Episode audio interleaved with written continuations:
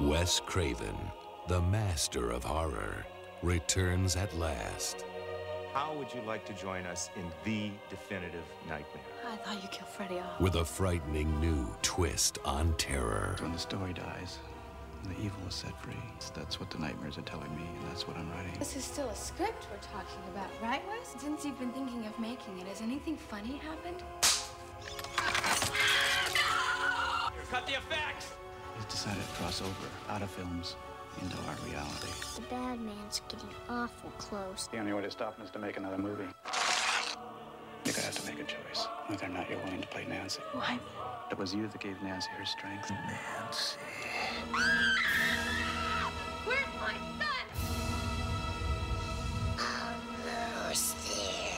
Wes Craven's New Nightmare.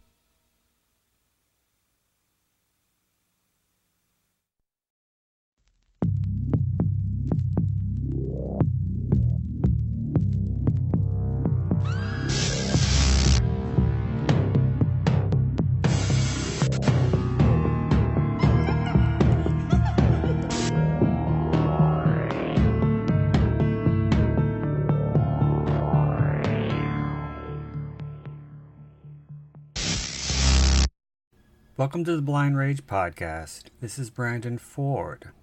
Well, Mr. Pretensica, we were able to retrieve your test scores from the computer, and as I'm sure you already know, you failed. God giveth, and the DMV taketh away. You mustn't fuck with the Department of Motor Vehicles, Mr. Pretensica. We can make your life a living hell. And this is Tony the Tiger the Thunder from Down Under. And on December 5th, 2023, it's gonna feel pretty fucking real to you too. Anybody not wearing 2 million sunblock is gonna have a bad day, get it? God, you think you're safe and alive? You're already dead. Everybody, him, you, you're dead already. This whole place, everything you see is gone. You're the one living in a fucking dream.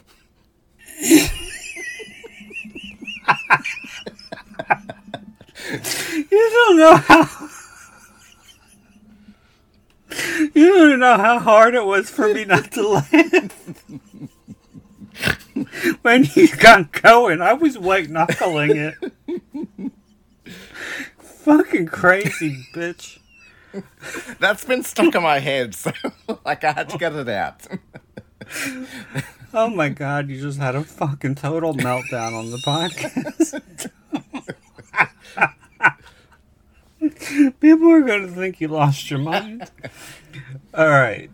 Okay. Um yes, but this is the Blind Rage podcast and fa la la la la la la la fuck um cuz it's December. Yes. And Tony and I have an early Xmas present for all of you. We are kicking off the holiday season with Wes Craven's New Nightmare and a bonus episode. We are also going to be doing a commentary for the fan film Dylan's New Nightmare, which you can find alongside this episode. So that's going to be a, a different episode. Um, it's not going to be at the end of this one, so hopefully you'll listen to this one to the end, and then you can check out the Dylan's New Nightmare commentary. Mm-hmm. So, and that's it's going to be super, super fun. But before we get into all of the goodness, I'm just going to plug it up. So, Christmas is upon us, and books. I really don't think people give books as gifts for any occasion anywhere near as much as they should. It's a lost art, really. It is. Especially my books. Yes, you should give my books away for Christmas. They make wonderful stocking stuffers. You can stuff them right in there. Mm-hmm. And you can find all of them in hardcover, Kindle, and paperback editions on Amazon.com. Just type Brandon Ford and boom! They pop right up. as does my Amazon author page, which you can subscribe to in order to receive email notifications. And you know what else you can give as an Xmas gift? Audiobooks. Yes, that's right. You can give somebody an Audible membership for Xmas because audiobooks are also books and books in any form is good. Yeah, if you don't want to listen to your family, listen to an audiobook. That's that's right. And listen to mine. Yeah. because you could find them on Audible. Um, just type in Brandon Ford. You could also subscribe to get email notifications whenever I have a new audio book. You can follow me on both um, Letterboxd and X at Brandon Ford. Last week I forgot and I just said Twitter. Oh God. I know. And Tony, where can the people follow you? Well, you can follow me in my improv group. um, no, you can follow me on Letterboxd at um, Tony the Tony underscore the underscore bear, and on Twitter it's at Madonna Horror. Um, if you have any questions, comments, concerns, critiques, suggestions, recommendations, feel free to email me at blindragepod81 at gmail.com. Please don't forget to follow the official Blind Rage Podcast Instagram. Just type in the Blind Rage Podcast into the search box and it should come right up. Uh, please don't forget to stop by the official Blind Rage Podcast Facebook to like and subscribe. Maybe write a little something on the wall for us to read. That would be nice. Last and most importantly, and it's remember, it's Christmas. This is the season of giving. So please give us some reviews, some ratings, and review on your favorite podcasting platform. So, before we get into Wes Craven's New Nightmare, what have you been watching recently? Uh, well, I started a um, a mini series uh, about the um, development of OxyContin called Painkiller. Oh, oh no. and that's been uh, an interesting view. Um, kind of uh, goes where one is expecting it to, and you know, it, it's it's a good um, reference to see how it all started and uh, how it's going. Um, with uh, Matthew, what's his face, the one who killed someone in Ireland, um, in it, Matthew Broderick. That's the one. Um, so I, I definitely give that a um, a suggested view for anyone else to watch it, and also a 1994 movie which uh, I haven't seen in a long time, but used to traumatize me as a child. Uh, a New Zealand film called Once Were Warriors, which is uh, about a uh, Maori family uh, and their general mistreatment, and also uh, deals a lot with domestic violence issues. So a, a bit of a downer, but uh, a very good Why movie. did it traumatize you? Just seeing uh, the mother get beaten so often Oh. was a bit hard to watch as a child because I would have been ten when it came out. of- that's depressing. yes, Why would you revisit that? because because it is a well-made movie, um, and it gets good reviews. It's it's uh, a necessary watch as opposed to an enjoyable one. Well, I really shouldn't say anything because I re- I haven't in a while, but I revisit Requiem for a Dream. Okay. Um, for that same reason. Anything else? no, that's all. How about you? Hmm. Well, I only got one. it was. It's not even a very good one.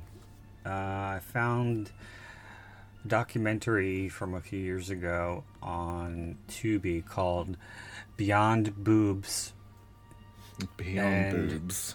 Beyond Boobs, and it's about a woman who has spent her life with very, very large breasts, which have continued to grow past I think by the time she was 21 they got bigger. So she was like up to a size G or an H. Um, so the documentary is about um, it's supposed to be be focused on her getting a breast reduction because um, she's having a lot of back pain, neck pain, headaches, um, and so she's and she's like um, in her mid forties now, so she's kind of over it. Um, so basically, and it's only about an hour. So basically, what it is is her going to visit people she knows and ask and telling them what she's doing, telling them about the documentary and getting their feedback, and doing some asking people on the street what they think of her boobs. Um, and talking to a woman who is a hostess at a restaurant who is also ample busted, what it's like to have very large breasts. And then she goes under the knife and it's over. And I was like, are you fucking kidding me? Yeah, yeah. because uh, uh, I I knew it was only an hour, but I thought it was there was going to be something about how her life had changed because she kept saying or implicating that this was going to be a life-changing experience. She was going to be a completely different person after this was over. So I was going I was Expecting that see- coda, yeah. I was expecting that, and I was I was anxious to see how she was handling her new physical Um, yeah. form, and because she was saying, you know, she wasn't going too small. I think she was she was still going yeah, to yeah. have a, a good size, but you know. So Was there anyone that Um, asked, there is something wrong with your vagina? no, So it doesn't, it didn't have Chris Isaak and Tracey Ullman in it? no, No. I know exactly what you were doing. Or Fat Fuck Frank? No. No, and her name was not Ursula Utters. Oh, okay.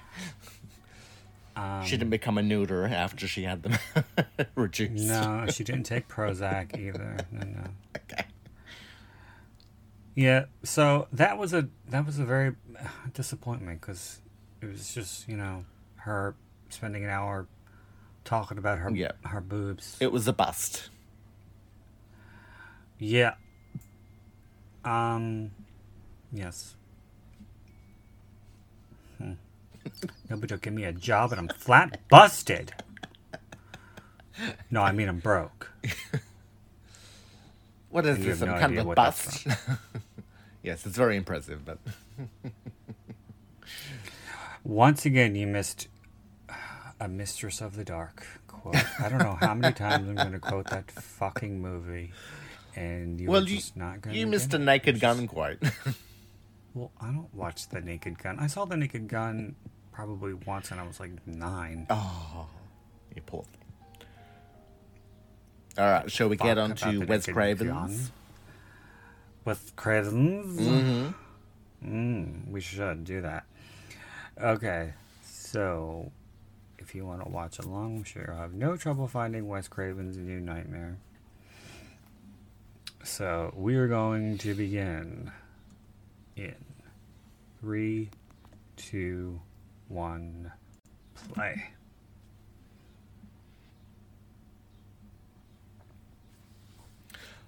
Now, speaking of Christmas, um, I do find this music to be quite Christmas jingly when it first starts. No, I don't. Not at all. Mm-mm.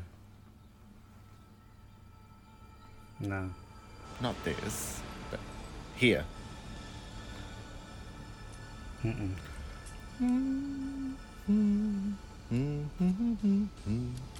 Um, and I was wondering if, like, if that was a reference, but considering you don't hear it, if that was a reference to like the um, Santa Clausness of Freddy, that like every kid knows about Freddy, and it's like the Santa Claus of the Boogeyman.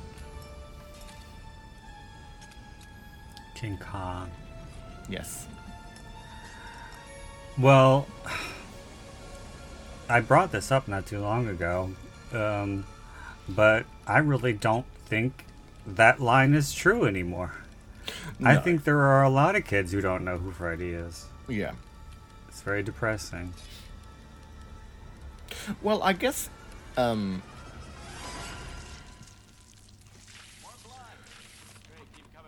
um, I was gonna say, uh, kids might not know who like Jigsaw is.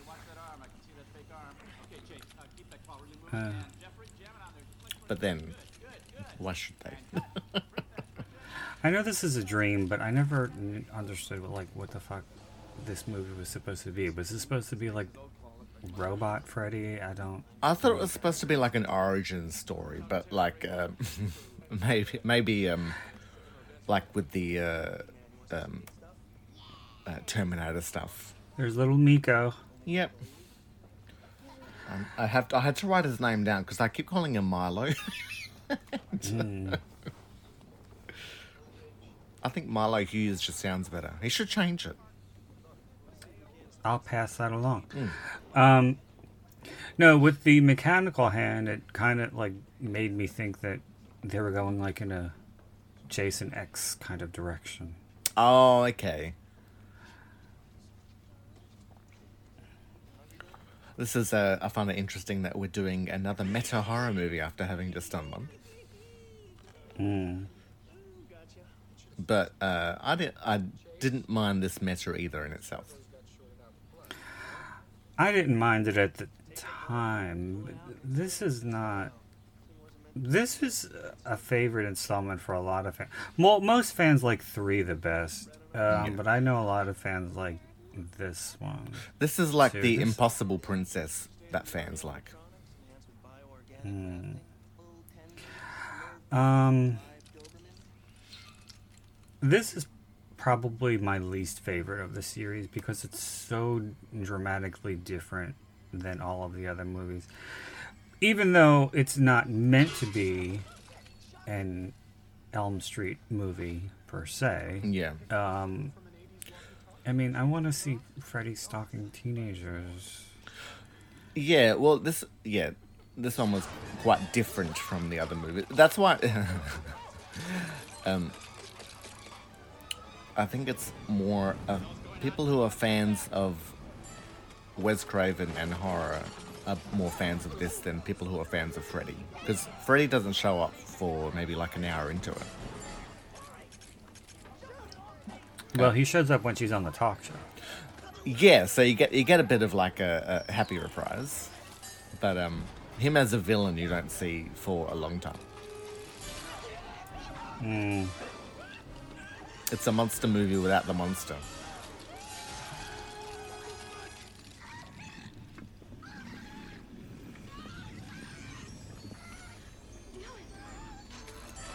Well, I remember as a kid when I saw this being when she goes on that talk show, being like Heather Langenkamp would never be on a daytime talk show. She's not that famous. You're so um, um, spoil the fun of everything. I know. Um, I actually saw this theatrically. When Okay. it first came out. This I I saw Freddy's Dead, this, and Freddy versus Jason. Those are the only three, if you want to call Freddy versus Jason a part of the Elm Street franchise. Those are the only ones that I saw theatrically. yeah. Um, did you enjoy the 3D element of um, part six? I thought it was cool at the time. I Yes. did. I thought the whole movie was going to be in 3D. I was like, "What? It's only the last ten minutes. This is bullshit." But it was so expensive for them to do it. Um, for those of you who may or may not know, um, way back when I was doing solo commentaries for the podcast, because I didn't think anybody would ever come on and do a commentary with me. I did all of the well from one through six in Elm Street, Yeah. um, and I did didn't think that I would ever do this one because I don't think I would know what the hell to talk about, especially since this movie's so long. Well, it is quite a long movie, and the end does sort of drag out. But this is one of my. This is probably in my top five of horror movies. I just, I really quite like it. Yes, I think I sent that to you, I don't know if you did. or maybe I didn't. But Okay, time to get dressed. I'm late. You're going away? Just for a few hours. Jill will be with you. like, I think um um. I like with uh, Wes Craven's writing. I feel that I see him maturing with every script. like, I always remember um, um feeling that with um Last House on the Left. Um, I remember feeling that the stuff that was that he was writing, he was putting in jokes and stuff, and there were jokes that one would say naturally and wouldn't actually be funny in a movie. And I could see him sort of um, in later movies putting in humor that was actually something the audience would find funny. Like when, like when Tina makes the comment about her name being four names, that being four letters. That was like a, a joke that the audience might have laughed at.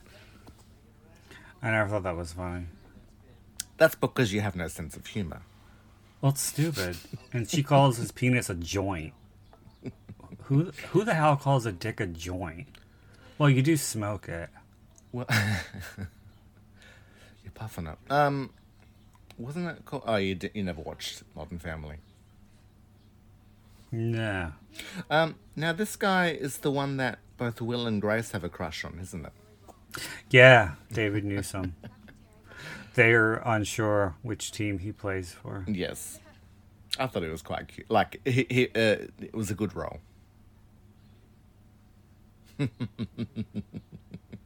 He also had a short-lived sitcom with Maria Pitillo called House Rules. I remember I used to watch that. Okay. I think he um I used to sort of confuse him with Stephen Weber or Weber. Like c- c- just because of the hair, I think. Everybody reminds you of somebody. Like I used to confuse them. Did you ever watch the show that she was in? Yes, of course. Okay. With a few of the other alums. Brooke Theiss and I I did or record Thies, or whatever the fuck her yes. I did record um she was in the um Nancy Kerrigan story Yeah. and it was on And that was perfect casting. yes. um, I think I recorded it and started watching and then didn't finish it. Well, why the hell would you? I think I actually did watch it all the way. It would have been good Probably if just to Tina see was her. um, Tanya, Tonya Harding. Who? If uh, if they used Tina as Tonya Harding, That would have been so fun. Yes. Now apparently this was um a um influenced by I think Repulsion or was a Roman Polanski? Yeah, it was. Which I think Wes Craven used a Roman Polanski film as as um, um inspiration in the original Friday the Thirteenth. Um, fucking hell, in the original Nightmare on Elm Street. Um, when someone's throwing pebbles at the window and it, it turns out to be a tooth.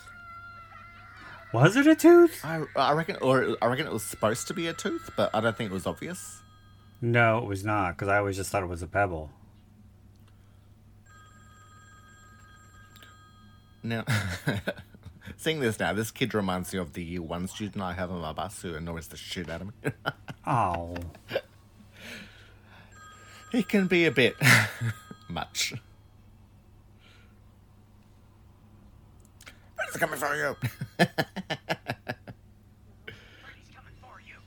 I remember when I saw this in the theater, that got a big laugh.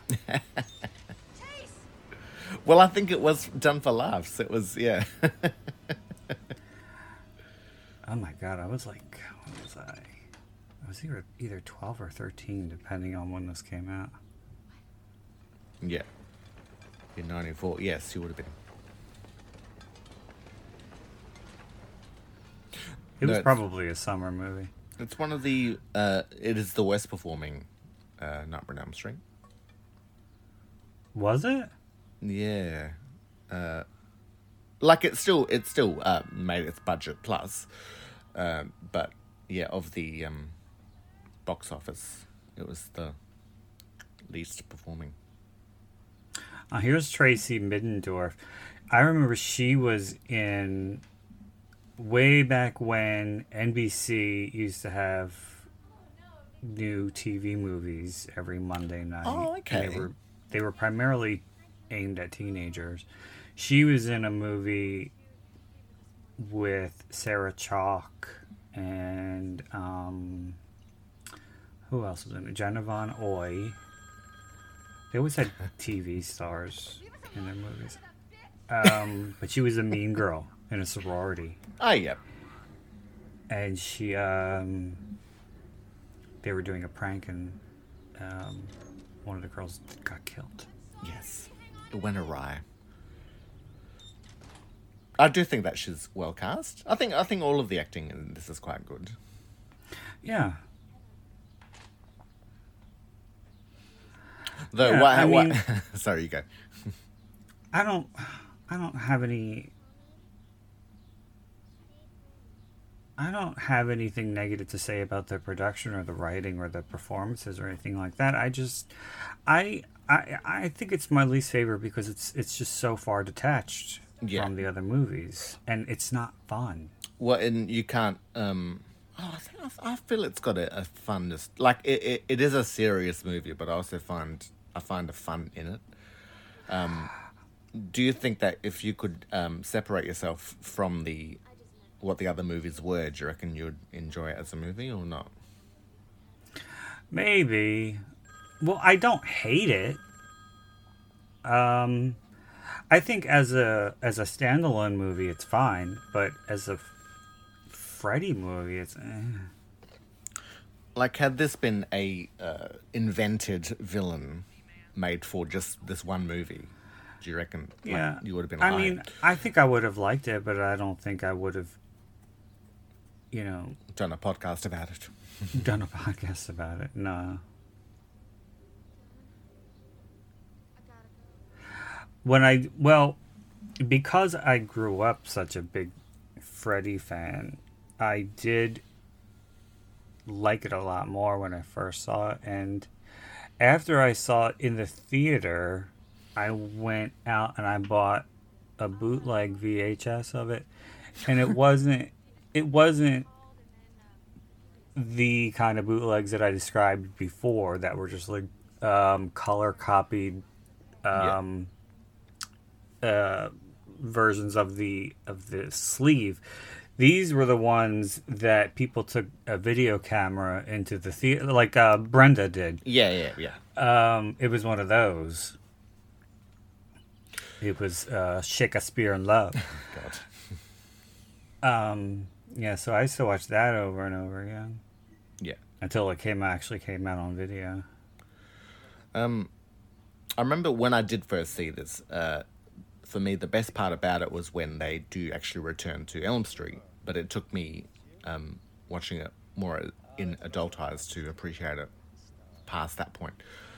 Um, and I was just going to say, I, I like how um, Freddy keeps getting um, inserted throughout the movie without actually being in the movie. And even when the security guard does the finger flex, that's like a good little nudge reminder of, you know, it's a Freddy universe. I would have rolled the window up on him too. He needs to shut the fuck up.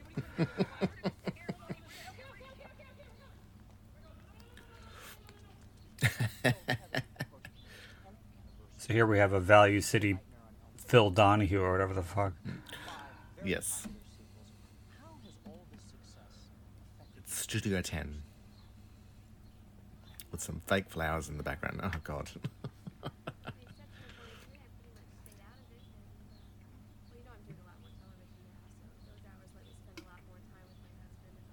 That's right, you have a little boy. What's his name? That is very inappropriate. yes. And you can see she's really uncomfortable with that question.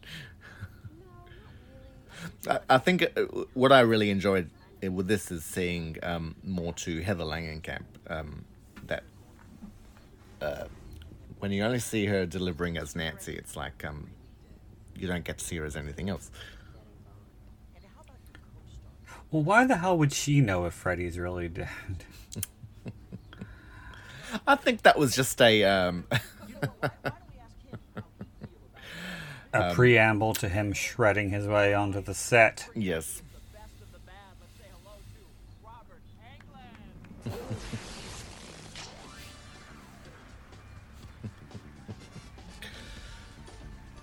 Yeah.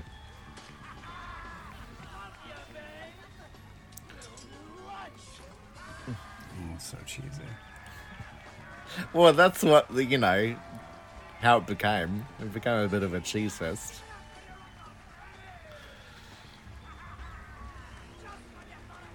Like, I mean, I, I guess it is a bit of a cynical view from Wes Craven. Just you know, because I imagine this is exactly how he feels Freddy became. Like, Well, yeah, because Freddy was a pop culture phenomenon at at the at that time. Um, now I don't know. There we go. I don't know if that was in the script. You are all my children now, or if Robert did that. was it in the Um, original? Like, was it in the part two script, or did he do it? I think I don't know. I thought that was one of the lines he did as well, but I don't know. Well, the point that I was trying to make was if it were in the script, I find that surprising because Wes has been very, very vocal about how much he hated all the sequels. Well, he, uh, I think he said he rewatched all the sequels when he was asked to do the movie.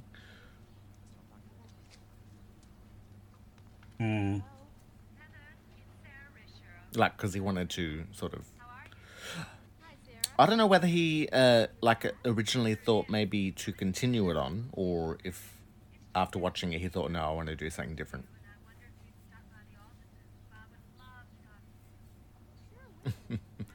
I don't know. I thought you were going to say he said that he watched them all for the Never Sleep Again documentary. No, I don't believe so. I, I reckon I'd heard, yeah, that he, uh, when he was offered uh, the suggest, you know, when it was suggested to him to do a, a part seven, he watched them all. Um, I will say that uh, uh, all of the people who are playing themselves are miscast. As in, you can tell they're not actors. Oh well, uh, Robert Shaye is god awful, but he would do anything to get in front of a camera. yeah. He cast himself in so much shit. Well, he was in part two. Oh god, he was in part four. He was on he was on Freddy's Nightmares. Um, he was a oh, what was it? He was a priest in one of them at a funeral. I think it might have been the first one. Oh, in part one. I think at Rod's funeral. I'm not sure. No, no, no. That was him. The one who said, "He who lives by the sword dies by the sword." Yes, I think that's him. Isn't that him? I don't think so. I, I could be wrong though. Um, but I would like. I think that of, um, like of everyone else, I think he is. Um, not to say he's a good actor in this, but I think with all of the other people playing themselves, you can tell they're doing it as a favor, and like they're happy to do it, but like it's um. Whereas I feel like Rob Shaye wants to be in the movie. Oh yeah. Well, I thought Wes stopped doing for him. You know, he actually told me he hadn't called me in the last 10 years because he hadn't had any really scary nightmares. Oh, this is some wonderful delivery. Yes, a bit of nuance would be nice.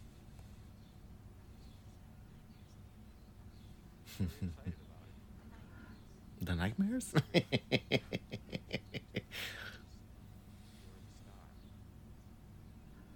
No, she died. Mm-hmm. well, uh, evidently, um, I forget where I was reading it, but like, there's a lot of like, um, there's a uh, novelizations that went along with this, and uh, there was an extension of part three where it looks at the world that Kristen takes her to. I forget what it's called. I take you to a happy place or something like that. A beautiful dream. A beautiful dream. We've had this yes, I discussion know. before. you, you should know by now. I'm bad with names and memory.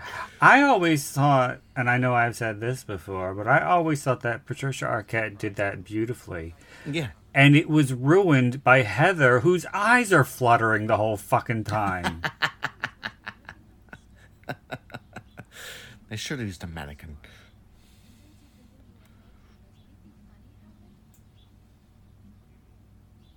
Weird phone oh my god, that sounds just like the f- the ring from Scream. Oh, that's right. Hello. That's what people would pay around here for.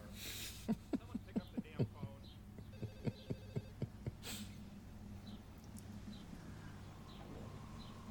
That's not my. That's not my in my job description.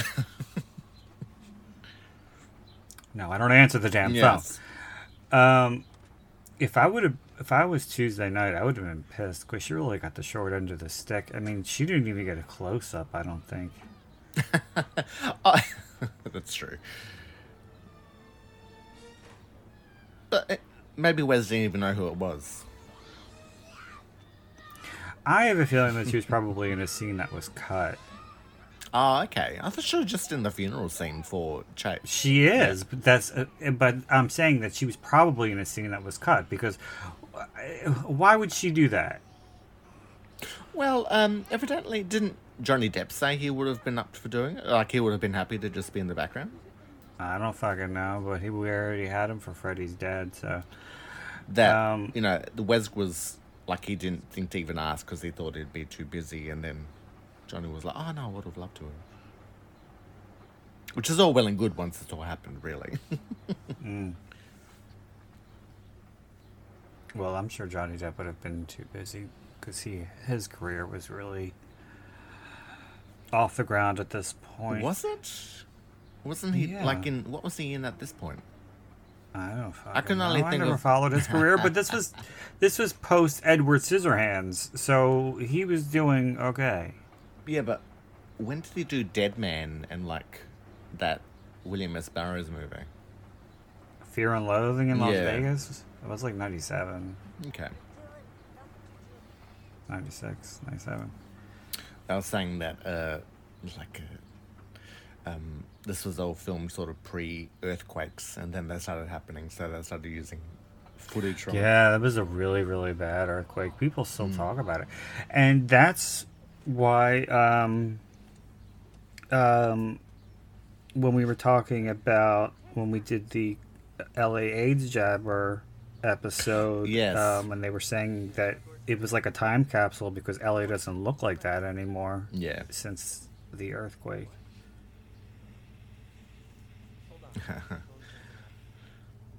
It's got that big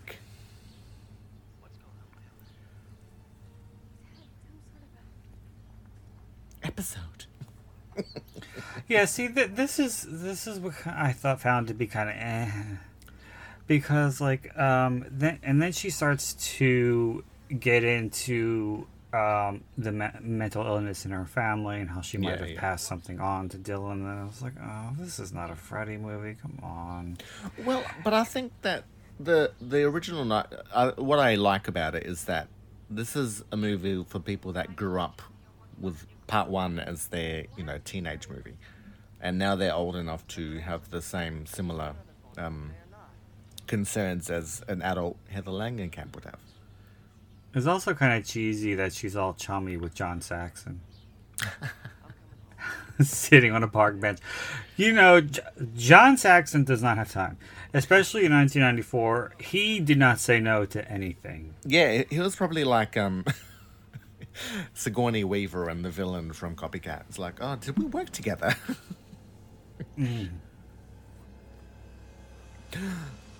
Where's the hand?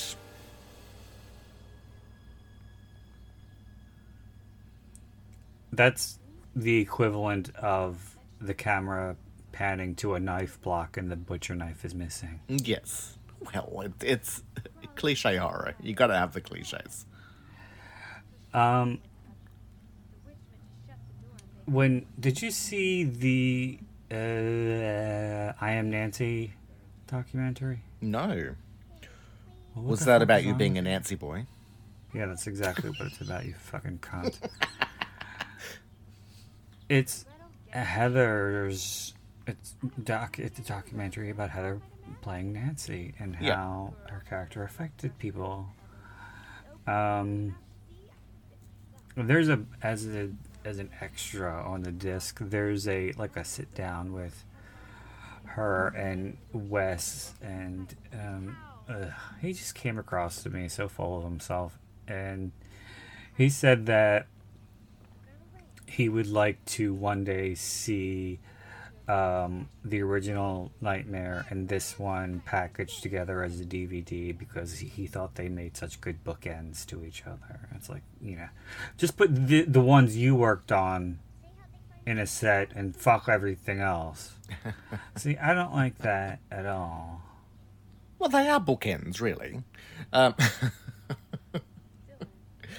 I'd like Not how, really, um, because oh, there's part three. Oh, um, I do said that my favorite night, uh, my favorite nightmares are the ones with Heather Langenkamp in. So, like all encompassing. I think, um, incidentally, hers are the best ones.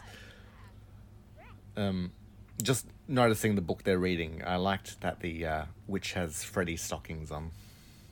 Mm. and I, I think it's a good little um, um, look at how uh, violence in children's books is fine for children, but violence is Well, movies with the Grimm, like, oh, yeah, Grimm's fairy tales were pretty. they- Yeah, like evidently in the um, like Cinderella story, originally um, one of the girls cuts off her parts of her foot to get into it. Or Yeah, like, her know, toe. yeah.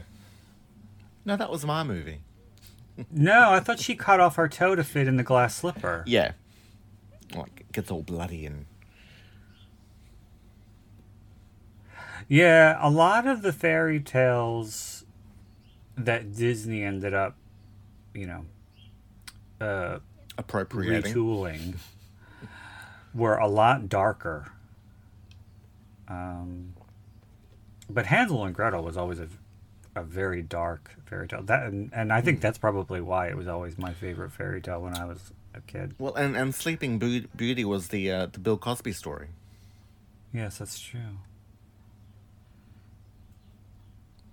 You know the whole um, the uh, Nelson uh, or Nelson, the Mandela, the Mandela effect with um, um, what Snow White.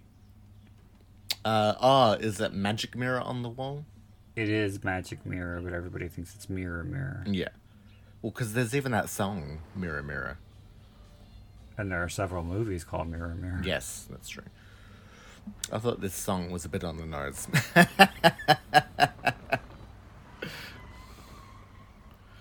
the one he sings to. my- Losing my religion. Yes.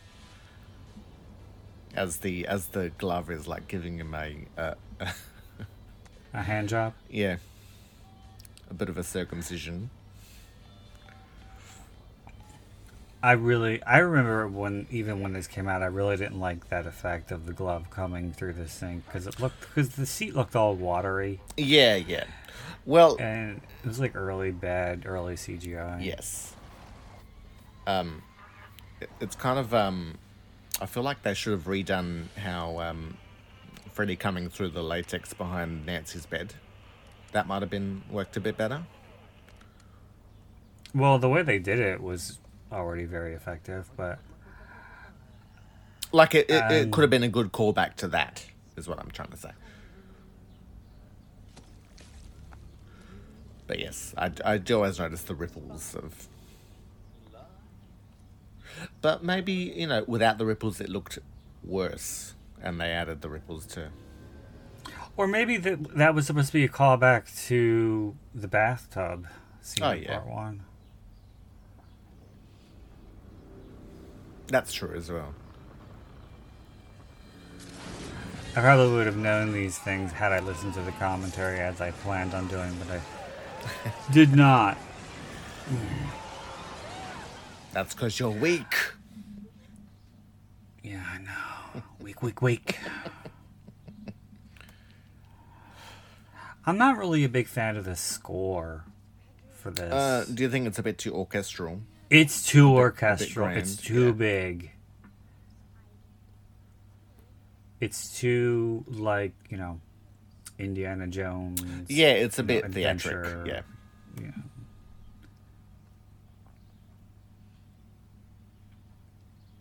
I think, you know, maybe Wes was a, a kid in a candy store when it came, you know, he had access to it. It's like, oh, Oh my god, Here's it's like the, the, uh, Flowers in the Attic here's the uh, Dolly Zoom. when the police come to the door to say the father died in the car accident. Ah, another movie that Wes wrote. Well, he wrote a draft of.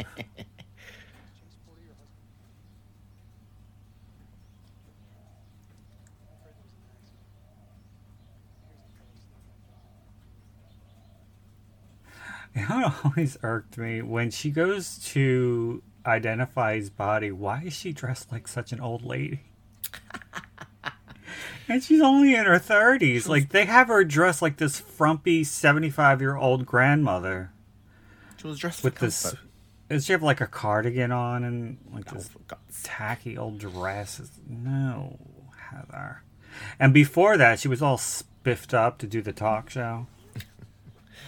She was wearing something that Elaine would wear it for the talk show.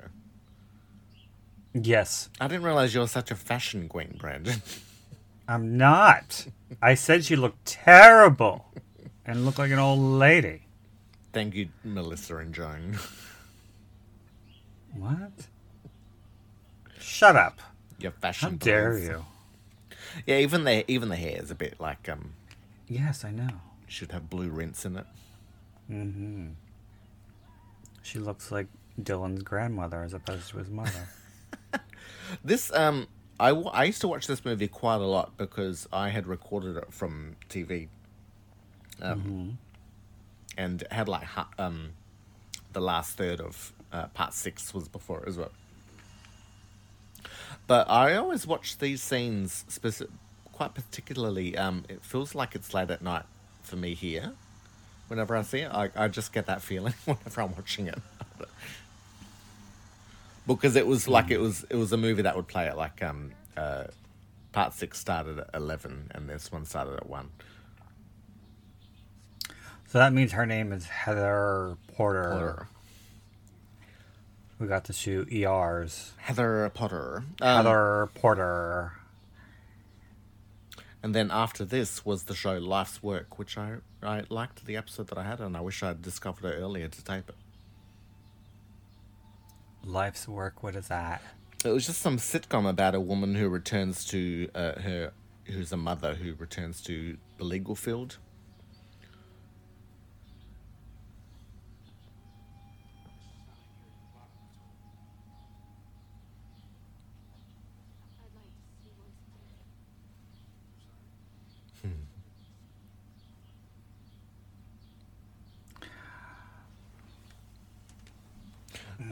I think uh, like it's good to have this scene because you never really saw any autopsies in the nightmare movies. Like in At least he doesn't put a sandwich on the body. Yes.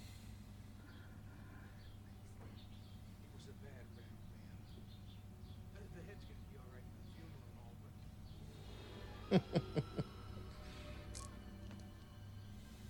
Yeah, we really needed that. Oh, shit. it's a horror movie.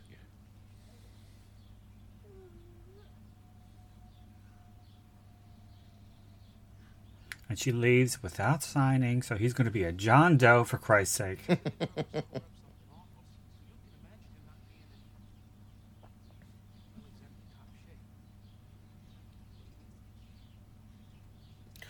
Well, it yeah.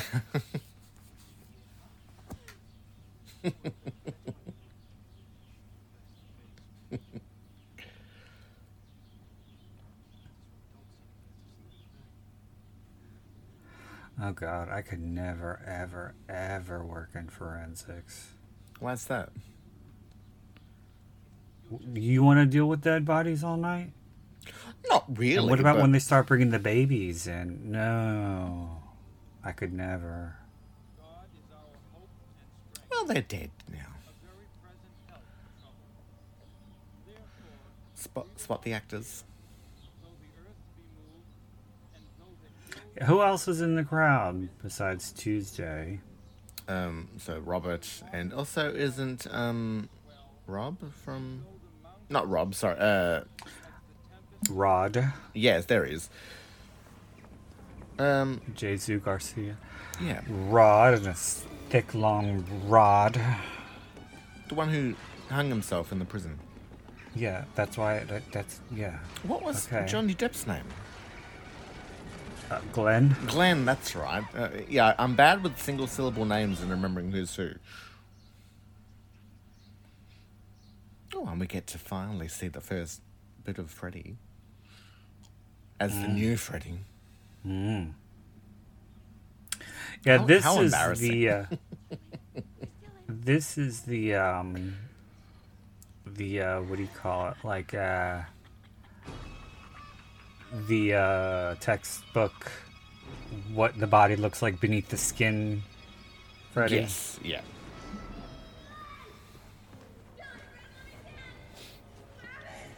A lot of people like this one. His look. Yeah. I think I am partial to uh, Dream Master Freddy when Kevin Yagher did. I think Kevin Yagher did the makeup. Well, he did it for more. Well, I think he had a he had a bigger budget. I think, Yeah, yeah. or was that a? Oh fuck! I don't even know what the fuck I'm talking about. Or was that a?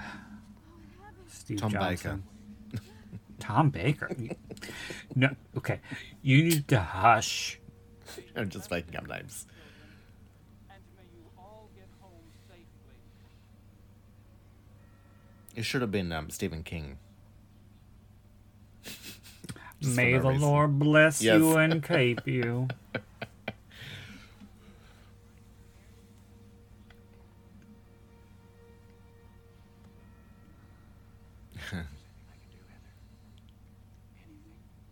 oh my god, he sounds like such a pedophile. Yeah. Well, yeah. He, they should have made him say no. if you needed anybody to watch Dylan. no. He was already. She was already asked about that earlier. Um.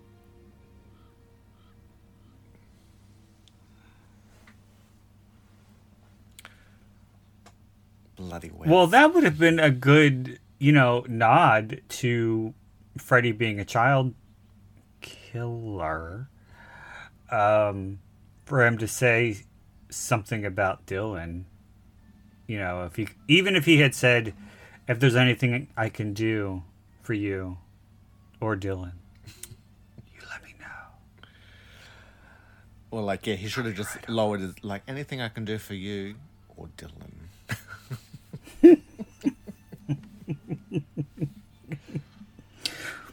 Or that precious little boy of yours. You just let me know, Heather. You're disgusting. Well, Freddie was a pediatrician, so okay. yes. The the origin.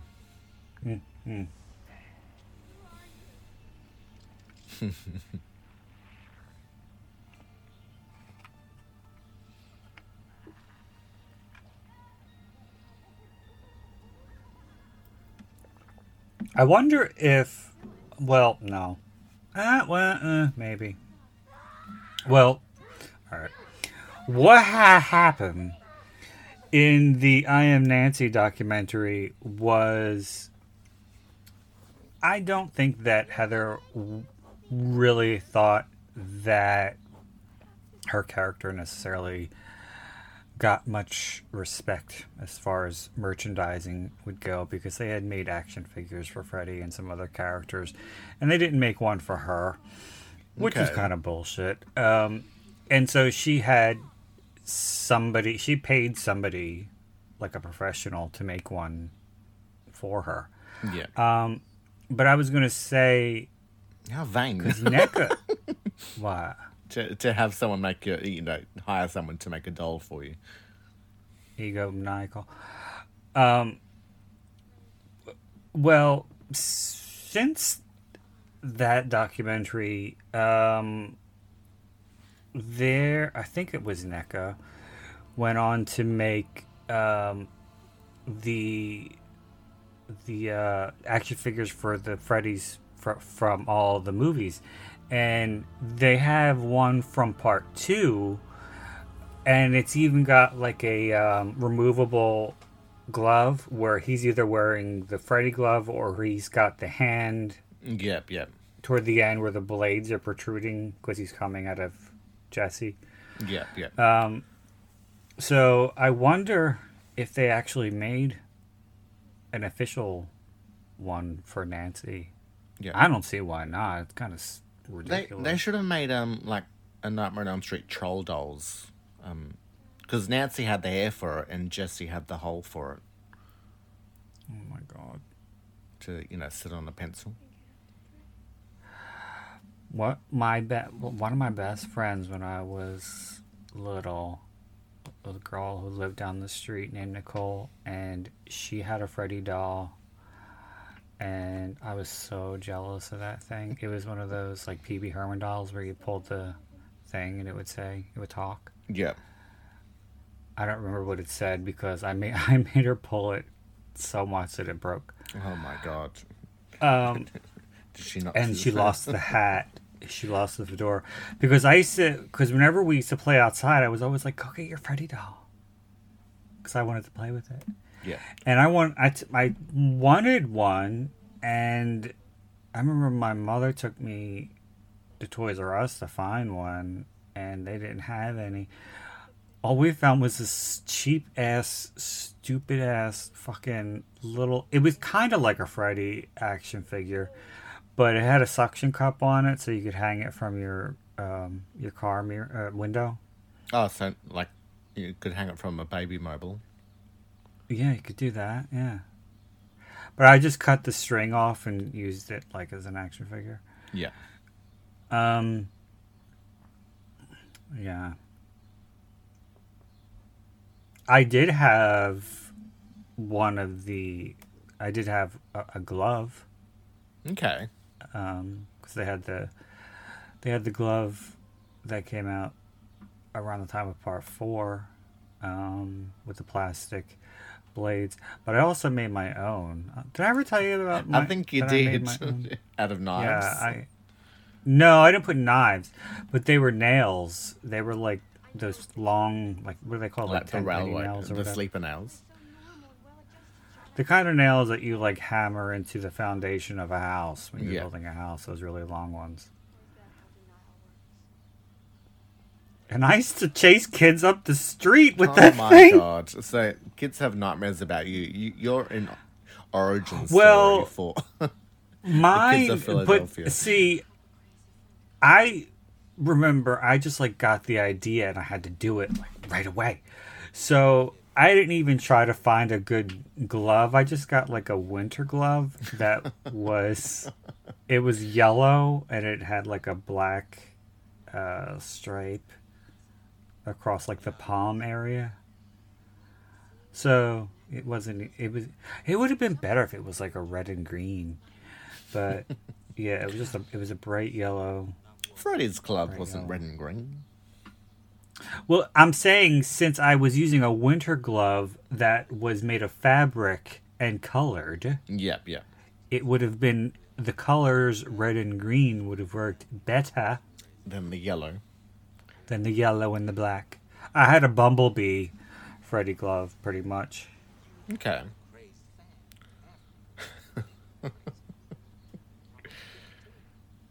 John Saxon and his wig. Ah, yes, yeah. It is very wiggy. Oh, been, he had a toupee for years, and, and he had a thousand of them. Yes.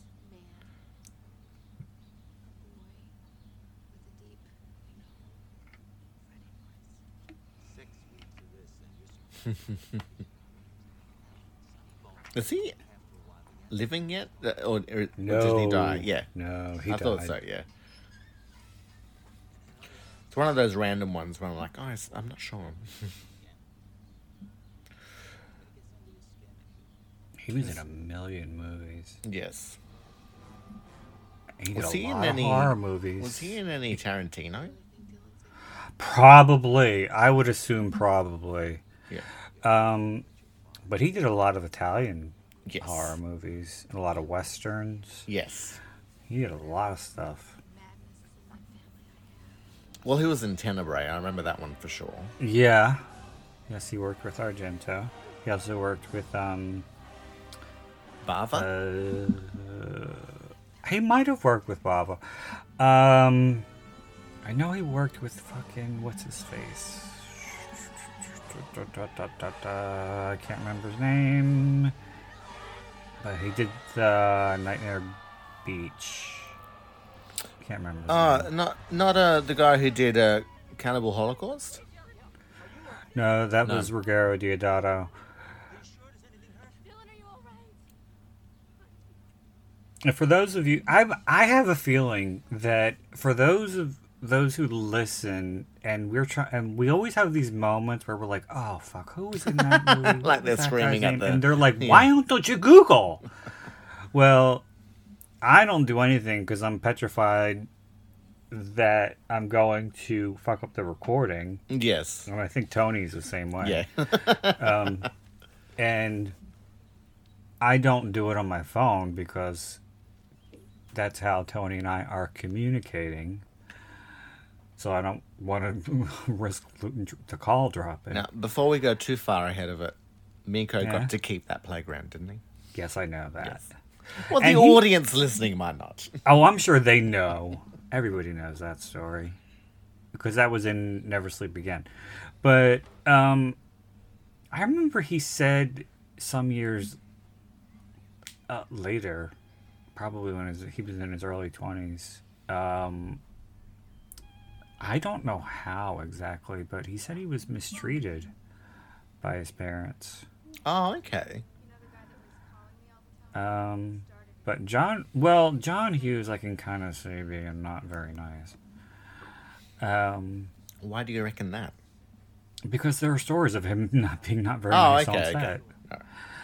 set. Um, and him being very two faced, and he was um, he was kind of like um, opportunistic in that um, he would only work with people. He would he would try to get cash cows Okay. yeah. basically, and you know that's why he worked with Molly Ringwald so much because if he put her in a movie, it was almost guaranteed to be a hit. Yeah, but I thought he sort of discovered Molly.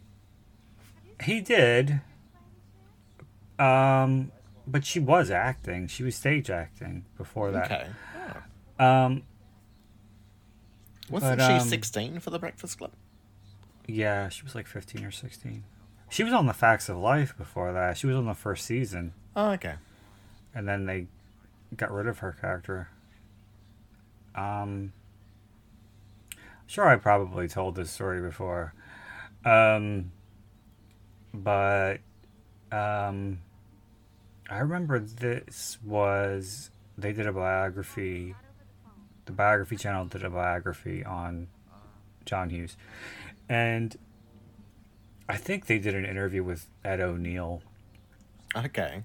Either they talked, either they did the interview with him, or somebody told the story. But when John Hughes and Ed O'Neill uh, did the movie Dutch, um, they thought, and the studio thought that it was going to be a big hit.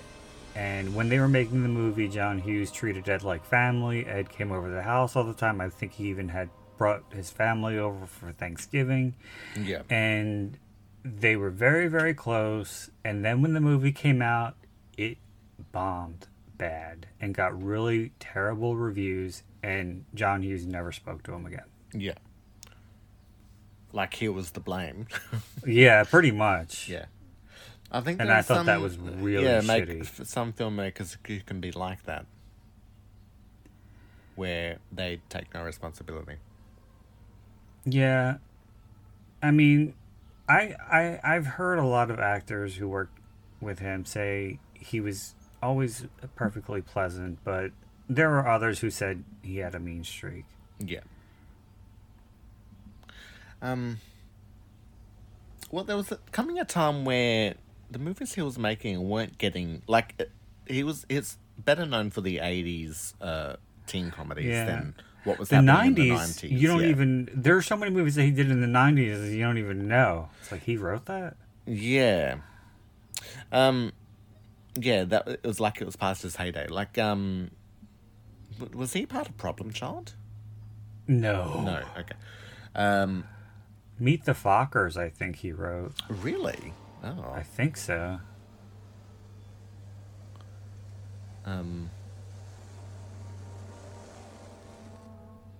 No, I don't know. Because Meet the Meet the Parents came out first. Uh, unless No, yeah, I think it was Meet the Parents. That's right. It was Meet the Parents.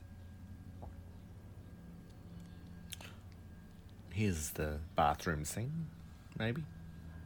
The bath. Yes, I, Um. I love a good bathroom. Yeah. That's where people get naked, Often. and you know how much I, how how erotic I find urinals. Yeah, because that's right. The, the movie I was thinking of, he, I think he did Baby's Day Out, and I don't think that got good reviews. Yeah, he did. He he did do that. Um, Which was kind of like a baby version of Home Alone. it was yeah, pretty much. It was kind of like um, look who's talking a little bit. yeah. Um, but there's a lot of similarities to uh, uh, uh, many of his movies. Um, he did a lot of road movies. Yes. Apparently, um, Planes, Trains, and Automobiles was to be much longer than what it turned out to be. Like, I think it was almost had a three hour script or something. Yeah, I think the um, there's a bunch of deleted scenes Mm. On the new 4K that just came out, and they were never seen before. I was never like a huge fan of that movie. I was I was fine, but people that's like people it's like one of their favorite movies. Yeah, I think I've seen it once or twice. Um, Uncle Buck I was never that big on either. yeah, that was one that It's kept another one. on was being fine. on. Yeah, yeah. a great movie. Oh no. God, we had we recently had an issue, um, where an old lady was tasered to death. Oh no. Um, like I think she was tasered once or twice, uh, but like she was uh, elderly and senile, but she started attacking people with knives, and so it just reminded me Oh, of God. what happened there.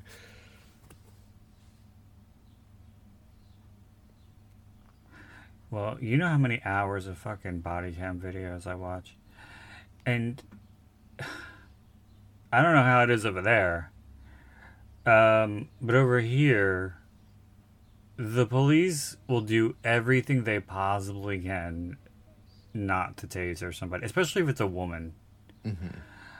And sometimes it's like you're being too fucking patient. Just whip out the fucking taser You're ready to blow already, Like, or go on. break the window. Do something. Because there's there there are people who are just like impossible. You can't get through to them. They they're completely unreasonable, and the cops just have patience for days, and it drives me crazy. Oh God. So you would not make a good police officer. Um, mm, I'm I'm wouldn't I'm not sexy enough. You'd never leave the gym. Um, I think that was the. First I'd never time- leave the locker room. Yeah, because uh, Freddie over the phone says I touched him, and I think that's the first time he's ever mentioned like fondling. He didn't mean it physically. But I think it can be taken physically. No. He meant he touched him. He got to him mentally, Yeah, emotionally. touched him inside. Stable. Feelings stable. Just upset. Ooh, a bad one.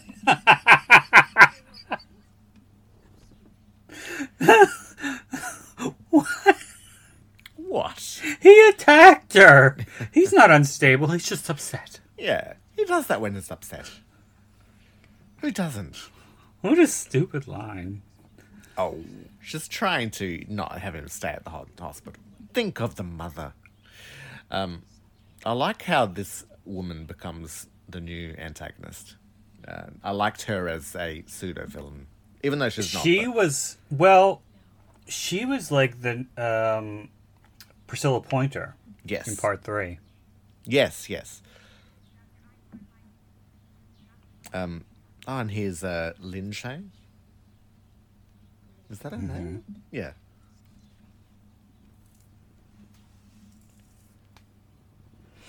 Yeah, and the Wes Craven's daughter is That's one of the right. nurses. Yes. I think she's the one who gives him the needle. Um,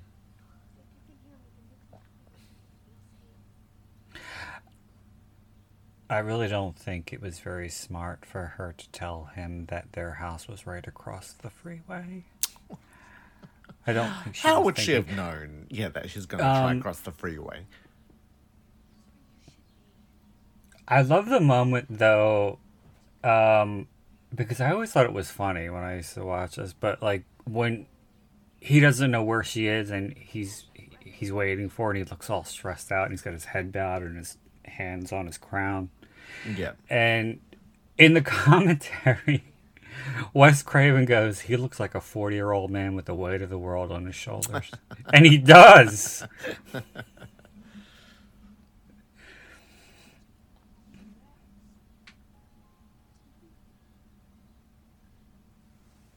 Do you know if uh, Miko and Heather still, well, like as in, do they have a good rapport? I will. I don't. I don't. Um.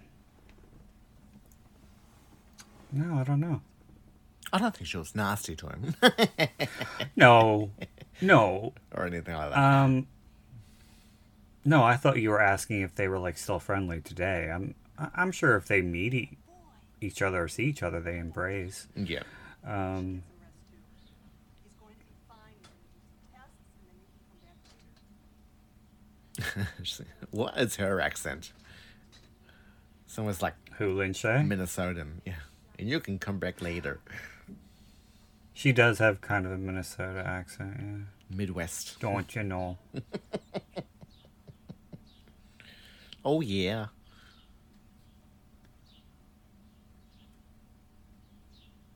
Like um, Fargo. Frances McDormand in Fargo. Yeah. Here's the car. There's the car.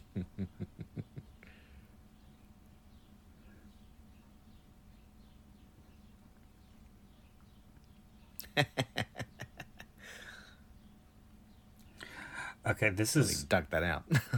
this is completely unrelated, but um, then she swallows all of those sleeping pills later. well, you gotta swallow. Um, and she would have died, of course. She would have OD'd. Um, but um, no, this is totally unrelated. But I just thought I found this interesting because I just heard it on. It was a snippet of an interview. Um, but I had always known. I, I I'm not. I'm not really a big Back to the Future fan, or I'm not a Back to the Future fan at all. But I, I always knew that Eric Stoltz was originally supposed to be, or was originally cast, and he got fired. Yeah. But I didn't know exactly how much of the movie that they filmed before he got fired because Tom Wilson was on a podcast and they played a snippet of an interview, but they filmed like 75% of the movie. Really? And then they redid the whole thing. Was Um, he fired just because he wasn't working out, or um? He was fired because he was not a good actor and because he was totally method. He had to be called Marty McFly all the time. He was driving people crazy on the set. And um, he got um, a little too physical with people. Yeah. Didn't Um, didn't he um like get plastic surgery for that movie Mask? No. Was that a serious question? It was that method. Shut up.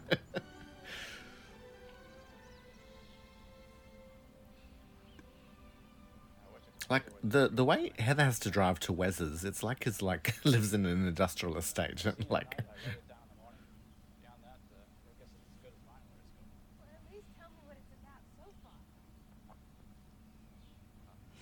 He's got like a fucking Apple II from Yes. 1984 with the black text and the green writing. Just be thankful it wasn't on like a typewriter like JB Fletcher. Who? Jessica Fletcher. This is still a script we're talking about, right, Wes? I liked um um when he was talking about these scenes, like he he he is embarrassed by himself, but like I think that he was um writing himself so tongue in cheek, like really being like oh, this guy's a real asshole type of thing. I think one of the stupidest li- what one of the stupidest lines in the movie This thing is about to come up.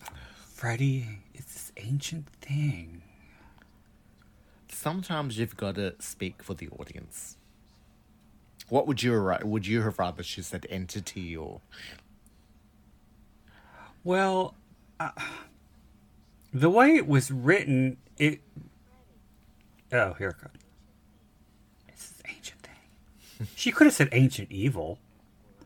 Um, but that but that would have been a little too cliche. Um, but I mean, the way it's written, it really it doesn't really seem like he really knows well, he's just harnessing really it. is. Um, yeah.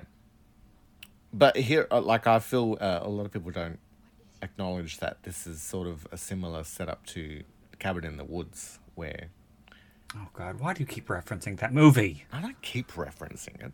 Oh, you reference it all the time. I'm not really a big fan. Of, I I'm not a big fan of it as much as other people are. Um, but I find the concept similar in that they're capturing an evil in the form of a a story.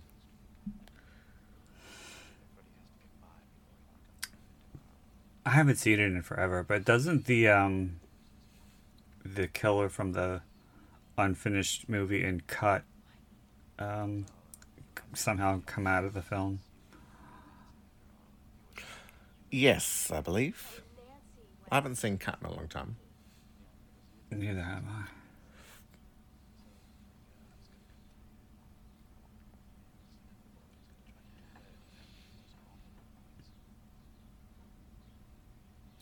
The, yeah.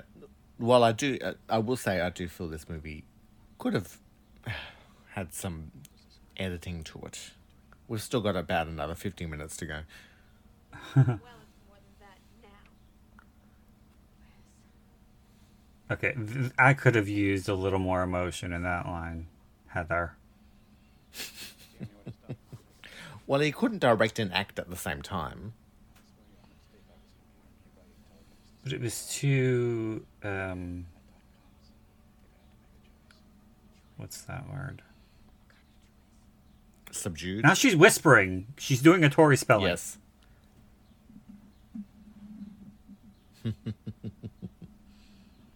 well, in the scripture says quietly.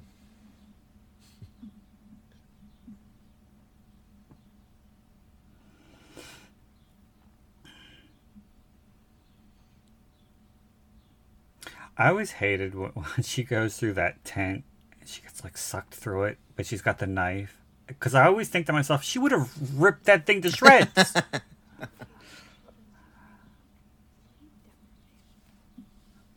It's um. It's a dream sequence. Let it go. oh, shut up. Come on, Elsa. I remember I um at school we could do speeches and talks on anything that we wanted, and one of them I did was about uh, dreams. hmm And it was just, oh, well, I'm not going to go much into it, but just uh, talked about how uh, I think, um, uh, yeah, after like seven days without dreaming, you start becoming quite insane. Yeah. Because the like the story that was in the book that I was reading up, you know, the reference book was there was a DJ who did like a not a competition, but like he uh, as part of a programming for his show, he stayed up for various amounts of nights, and he started um, hallucinating towards the end of it. But it, he he got fine after the after getting sleep and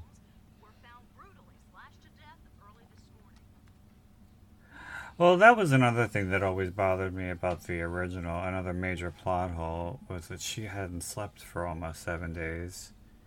when And- when Well, that's what she says. yeah It, when she calls Glenn, he says, "When was the last time you slept?" And he said, "It's." Com-, she says, "It's coming up on the seventh day." yeah yeah Don't worry, I checked Guinness. The record's eleven. See, I know that fucking movie Inside Out, bitch. Um, but she, for somebody who hasn't slept for seven days, she just looks like somebody who is in need of a little nap. yeah. She looks like someone who got woken up early. Yeah, it's like I got an early start today, and I didn't get a nap, and I'll probably conk out about nine o'clock tonight. Yeah, I got a Not cold be in the good as middle of the night. Ugh. And if you haven't slept for fucking seven days, and then when you finally do decide to go to sleep, a little fucking alarm clock is not going to wake your ass up.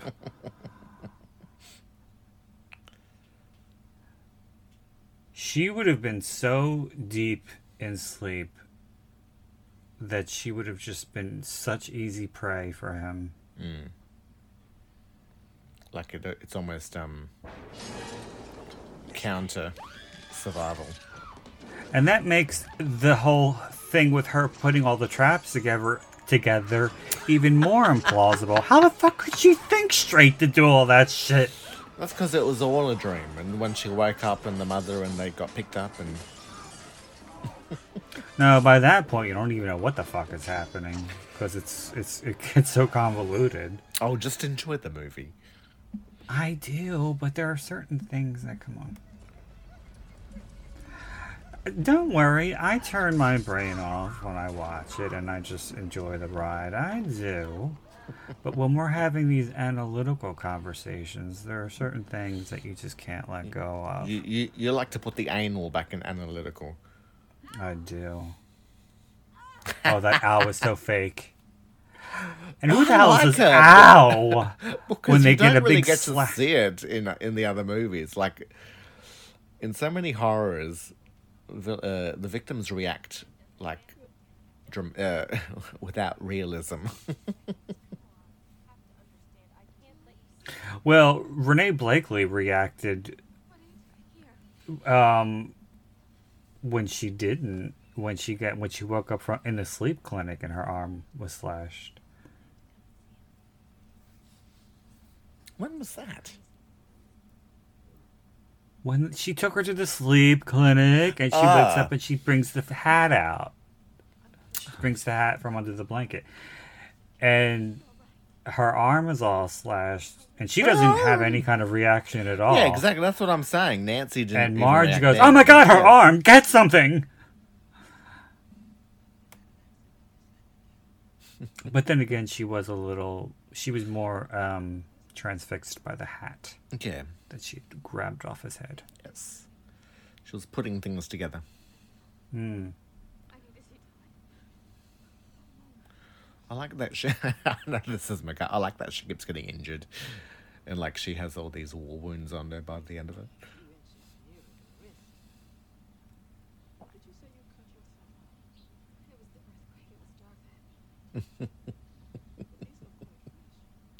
They are and happened in tonight's earthquake. It happened just 15 minutes ago.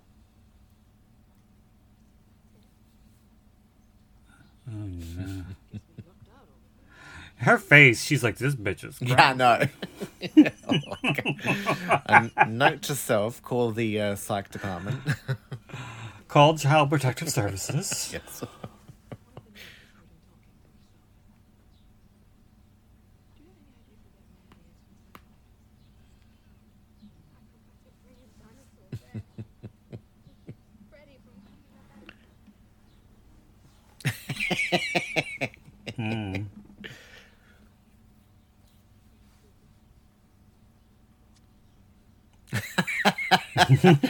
Looking at her arm. Girl, you're crazy. really like this bitch is crazy.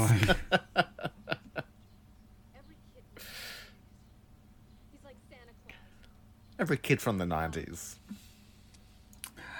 Well, I mean, if she was that afraid of him watching the movies, why would she even own a copy? Well, I don't think she did. Or just on the movie, on the TV. Oh, She it should've said so happened that they were on TV. You know, when she was listing down like a, you know, Santa Claus, she should have included Steve Martin. Hmm.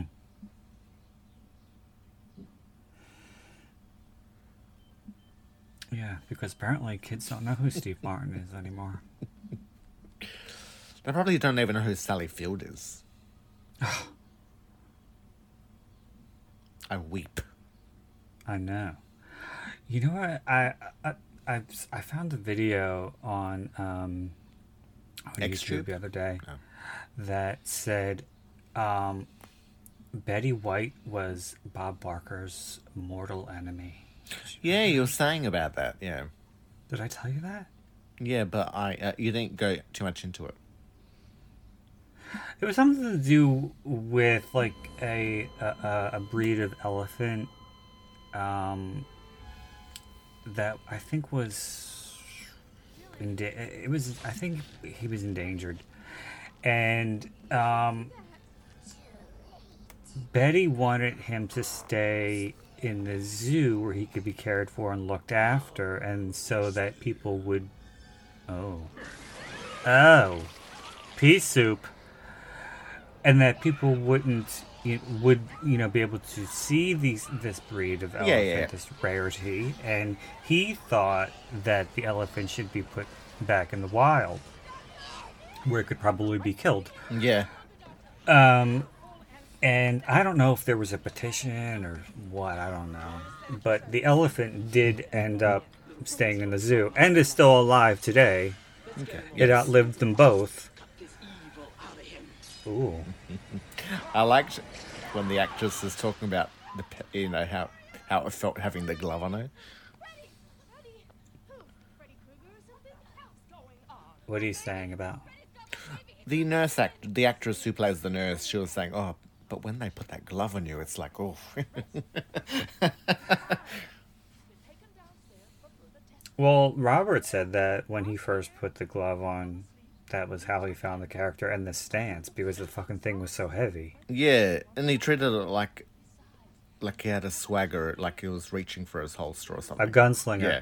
Yeah. Well, because it was so heavy, his shoulder w- went to the side. he must have been a twerp. Oh God. Uh, something I read is that with Betty White, that's what a lot of people say when they hear there's a mass shooter. I don't get it. Well, like Betty White. I don't know what you're saying, but I don't understand how anybody could say that Betty White is their sworn enemy. Betty White was a national treasure. Everybody loves Betty White. Mm-hmm. And Bob Barker pulled the old "if you don't fuck me, you're gonna lose your job as the fucking um what what what were they called? The models, Well, uh, Betty did that too. the showcase model. on the Golden Girls. Yeah, Yeah, when they had George Clooney on. She's like, "Oh, you want to make a repeat appearance? well, Better good lick for my her. vag." That's why I never showed up again. Rex right now. I'm afraid Dylan should stay here until we know what's causing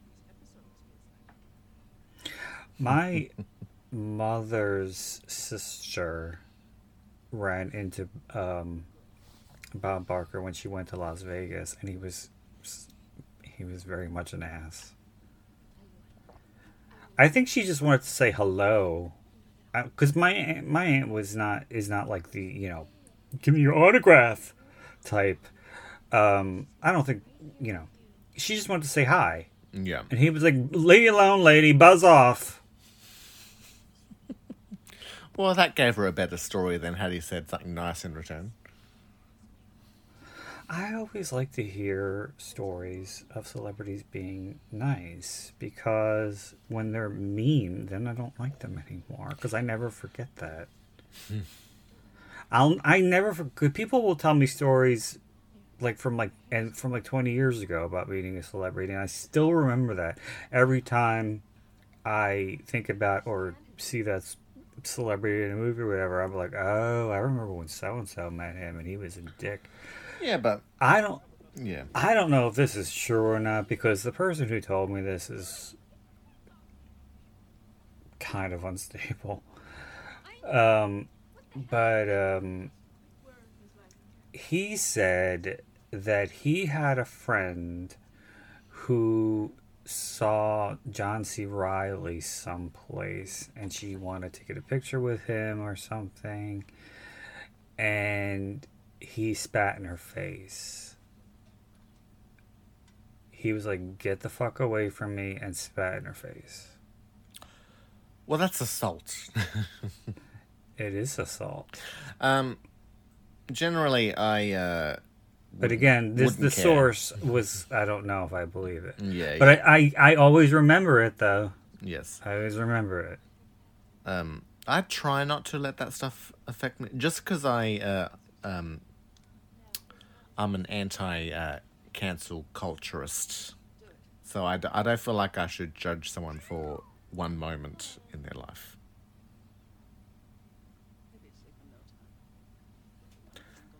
Thank you, Craven's daughter. Fucking cunt.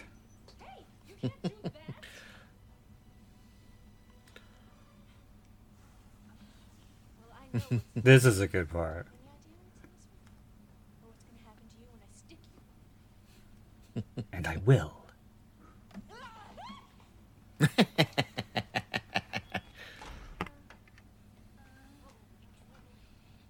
I want you to stay away. Miko was trying so hard in this with this part and it just wasn't working. To look tired. Yeah. and the Stop it. fake yawning. I was like, oh. It is hard to fake. He's yawn. he's trying.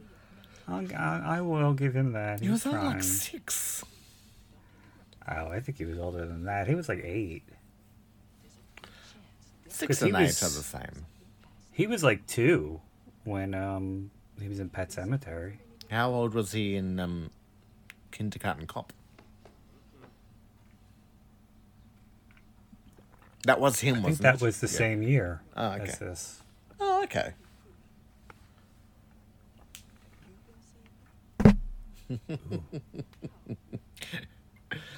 I like now, uh, yeah, at this that- point, now she's just again. looking for anything to take this kid away. It's kind of like when uh, Heather asks about the phone calls and then they start ringing. This fucking doctor would rather put Dylan in a foster home where he could get fucking molested. Well, if she's worried that the mother's like unhinged, we can put them with uh, the people under the stairs. No, but I mean, I, a foster care should be the very, very last resort. Um, sh- We can put him with Robert what she should have said, what she should have said was, maybe you could put Dylan with a, a, a grandparent or or something, yeah. like that. Somebody he knows and trusts. You don't put a fucking kid in a strange unless his, you know, circumstances are that dire and this kid is in danger. Oh no. I like that cut, how it goes from Julie being lifted to Heather lifting up. If Dylan falls asleep, Understand.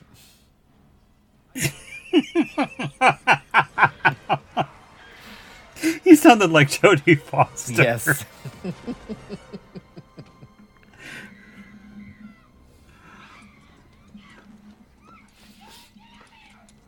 we get the rotating room again.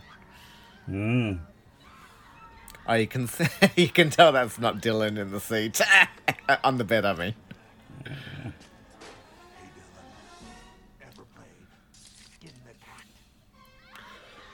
is this the scene where um, John told Miko that his mum had died? I think so. Because this is the scene where he they have to get the the the most emotion out of them. Yes.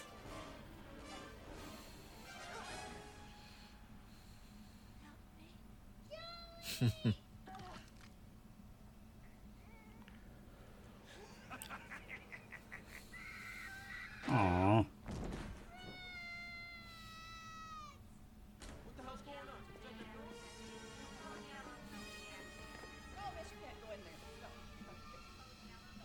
I love when she elbows the nurse. Yes. Ah, there you go. What you get, bitch?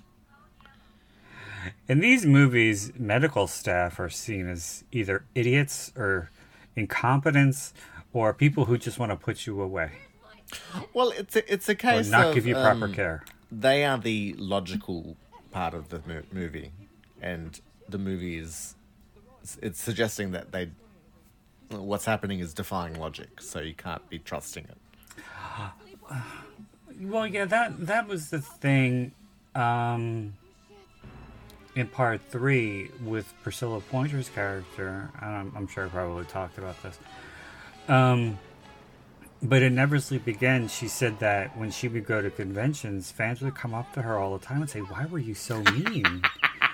and she didn't. She didn't see herself as mean. She was like, "I never thought I was mean." Yeah. And she wasn't mean. She just didn't know. She didn't understand what was happening. Yeah, you wouldn't go, you know, leaning into insanity. if someone was to say to you, like, you know, uh, my grandmother visited me last night, you might be like, oh, uh, you're probably dreaming. You wouldn't be like, oh, let's go, you know, check it out.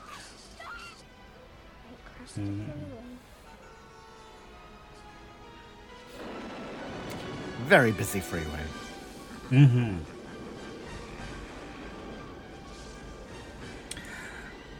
I don't know what the fuck was wrong with me. Um, but there was a freeway going both ways um, that was at the at the top of a hill near a field, and me and a friend from the neighborhood were sitting at the top, and we were just watching the cars. And I was like, "Want to cross the freeway?" And he was like, uh. and meanwhile, I'm thinking to myself, well, it does take the cars a, wh- a little while to reach us, but we don't know how many is going to be or what the speed. I'm like trying to calculate it in my head, and then I'm trying to calculate what the fuck do I do on the other side, and how do I get back. So I was like, all right, probably not a good idea. so I didn't cross the freeway. But I thought about it.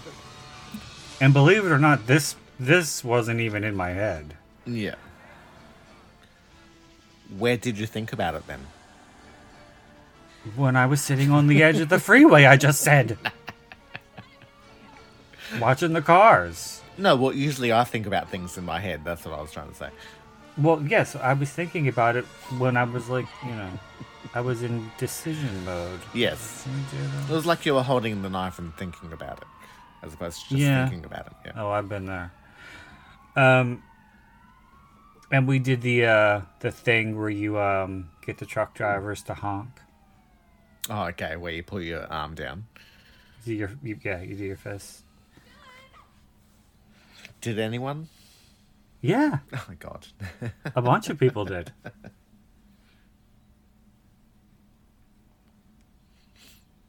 Did you drop any stones? Sorry. What happened to you? I found it.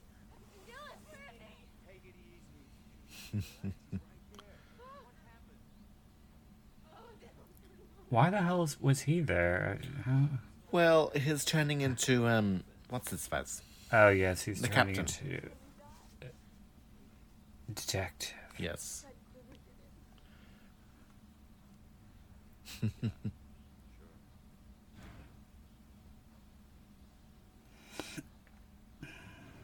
He has played so many fucking cops.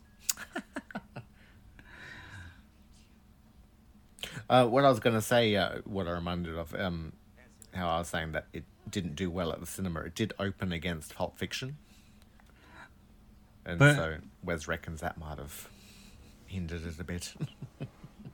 Ah. Un- unlike John Hughes, who would have blamed Heather Langenkamp entirely.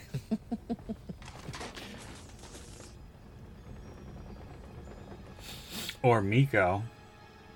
No, that's his own. Because, like I said, he, he he they didn't get along. I think there was some kind of issue. I think it was like a Macaulay Culkin type thing where they had control over his money or Oh, some- okay, something yep, like yep, yep. that.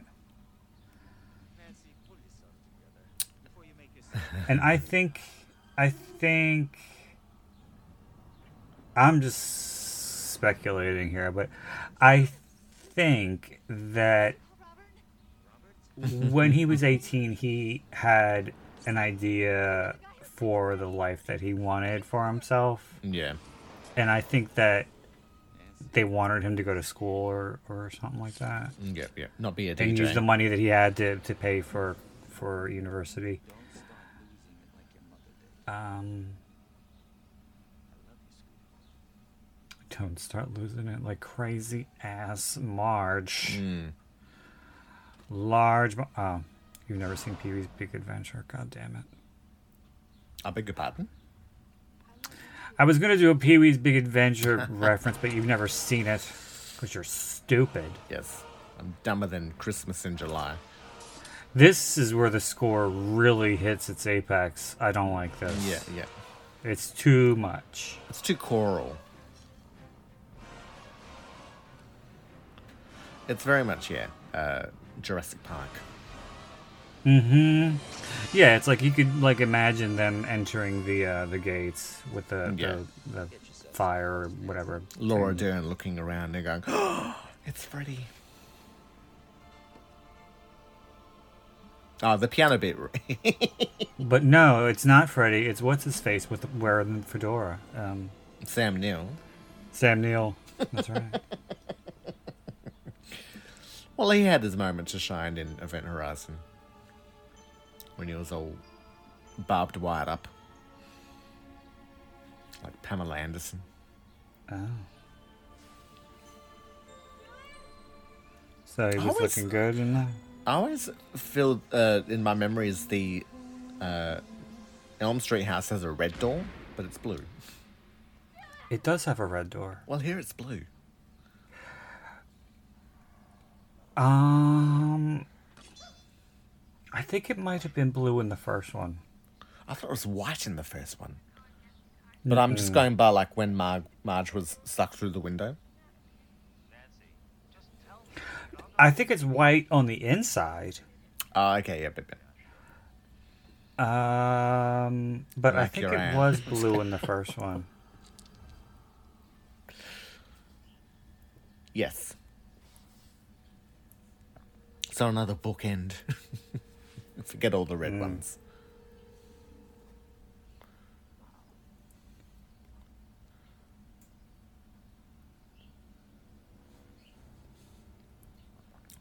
I wonder who lives in the Freddy house now. Someone who orders And if they've Uber ever Eats. actually seen the movie, what?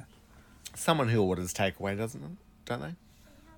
Yes, but I told you the story. Yeah. Somebody orders DoorDash. Deliveroo.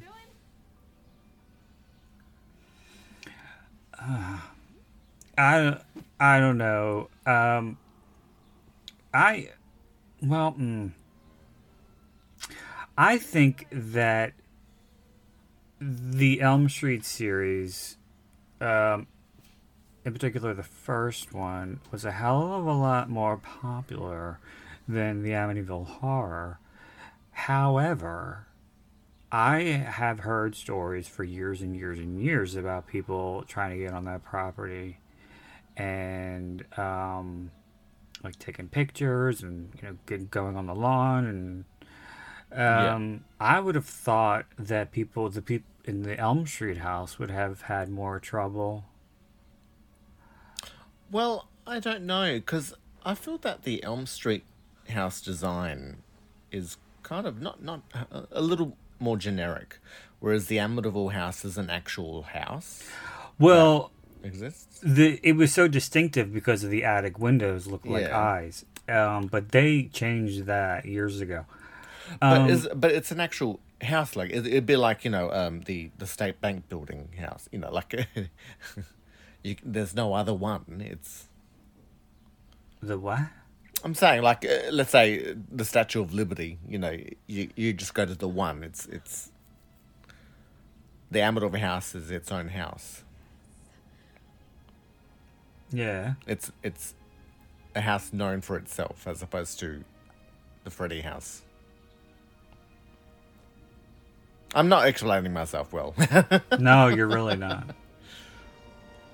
The the Amityville house is the one that the book is based on. You know, like it it's has its distinct location, It has its own legacy. because yeah, whereas uh, the the Nightmare House is you know in Springfield, Illinois, is, isn't actually in there. yes, it was. I think I thought it was in L.A. No. Um, yeah, it is in L.A. And no. Well, I I I always I always um I never really did my due diligence with this because I was never one of those fanboys who was really you know um you know uh, let me check to see the uh how full the glass is in this scene Yeah, and then yeah. when it cuts back that kind of shit um but i don't i'm trying to remember in what movie the name of the town was actually introduced because in the first one it's not springwood they don't say the town Oh, okay. and at, I think um, I think that people fans always say that Springwood is in Ohio. It might have been said on Freddy's Nightmares, Yeah. maybe, or at the beginning crawl of Freddy's Dead, um, because they have like that Leatherface type of thing at the Yeah. beginning of the movie, um, and it does. I'm almost positive it says Springwood, Ohio, Yeah. but I think they might have just put that there because they needed a state. They couldn't just say Springwood. Yeah. Sorry, was Illinois was that uh, Halloween? Yes, that's Yeah, Haddonfield. Yes. Yeah, I mean, in A Nightmare on Elm Street, they really didn't try to hide the fact that they were in California because there's fucking palm trees everywhere. Yeah, yeah, yeah. But can't palm trees grow anywhere? Like we have palm trees here.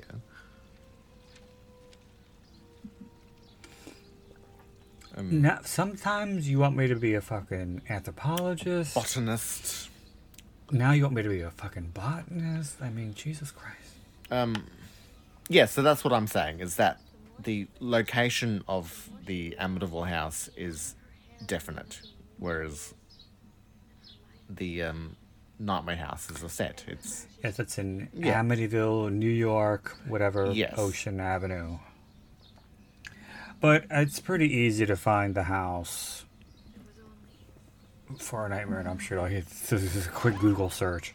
yes, yeah, I mean, now, um, yeah, well, hmm well, that, yeah, that makes sense because you know the murders in the Amityville house before the movie. That stuff was all over the news and newspapers, and was, but you didn't necessarily need Google to find the address to know where it was. Um, you needed that kind of stuff for where the Elm Street house was. So Yeah. Do you reckon they should have done what what they did with Dahmer and demolished the house? no. No, as in, Oh, the Amityville house? Yeah. Yeah. I do. like Even though I don't believe in this shit, But the murders were true, weren't they? Just not the, the murders. Yeah. Yeah, the murders. The DeFeo murders were true. Yes. Um, but I don't believe that it was possessed. No, I don't believe any of that shit. Yeah. Like I, I do think I, I'm not a. I do think you can get bad vibes from a There's place. bad energy in Yeah. the house. Yeah. and like there That's are why places it's you're like I don't want to be here anymore. Let's go. Yeah, well, mm. it's always a good idea when you move into a new home to sage, to burn some sage. No, I'm serious. It is. It, well, some people burn sage. Some people have a priest come bless them. Sage advice. We have priests. Yeah. They come every year. Well, you're only supposed to do that when you move in. You're not supposed to do it every year. Well, that's what my Fucking my, my parents do. Uh, uh, uh, they get a calendar.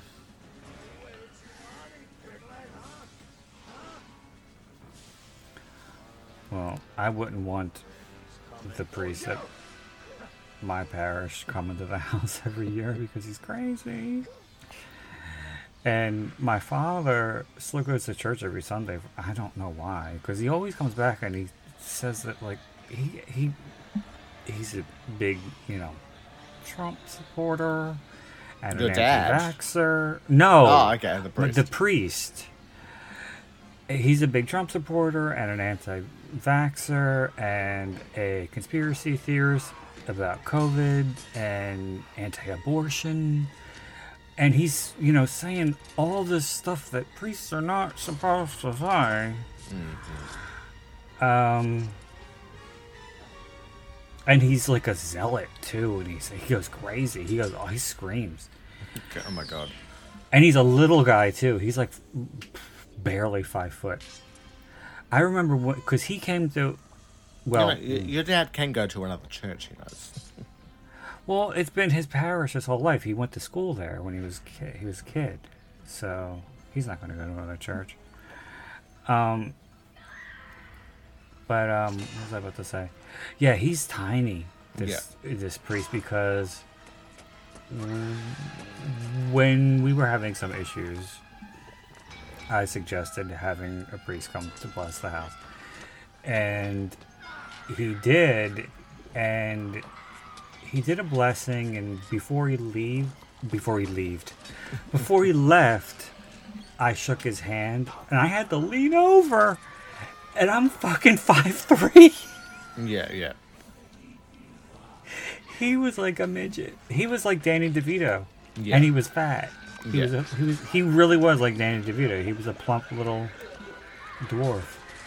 I imagine he has to like stand on a box when he's. Yes, Giving he has an apple box at Yeah. his uh, podium. Oh, did I ever tell you that I did that? Um, I did that thing. Um, fuck, what is it called? Uh, Chapeling? no, where you read a passage. Oh, okay. You gave a sermon. Um, no, it wasn't a sermon. Um, I think it was a passage from the Bible. I, it's, they call it something. I don't yeah, remember. it, uh, the first reading will read, be read by Brandon Ford. The uh, Yes. responsorial. Uh, yeah, I did that. I did that when I was twelve, um, and my teacher at the time, um, she said that she went. I don't know how it came up, but she said that she went to the same church. Um, and I told her, "Oh, I'm gonna be doing a reading or whatever uh, this Sunday." And she came and saw me with her husband, and I was like, "Oh, Aww. I did a reading at my sister's wedding. oh, oh god." of course, it was the letter to the Corinthians about love. I would have thought it was a passage from the works of the Marquis de Sade. Job, the book of Job. Well, now Freddy can lick both holes at the same time. Yeah, that's right.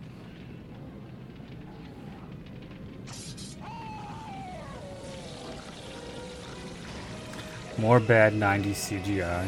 Yeah.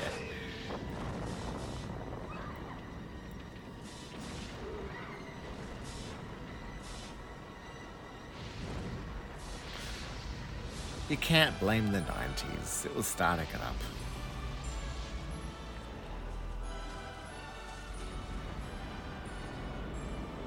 But that part when he like explodes and sprouts horns, that was bad. Mm, Yeah, it was a bit um, kiddie. I mean, I know what they were going for, but it, it didn't work. They could have not had it. Well, yeah, they were going for the Hansel and Gretel thing, you know. Um, Oh, but the uh, the the witch doesn't become a devil, does she? No, but Yeah. she does get pushed into the oven. Yeah, so they could have kept all of that, but his his demise could have just been his screaming and. Oh, I guess they wanted to try and blow him up. If you, I'm sure it probably won't.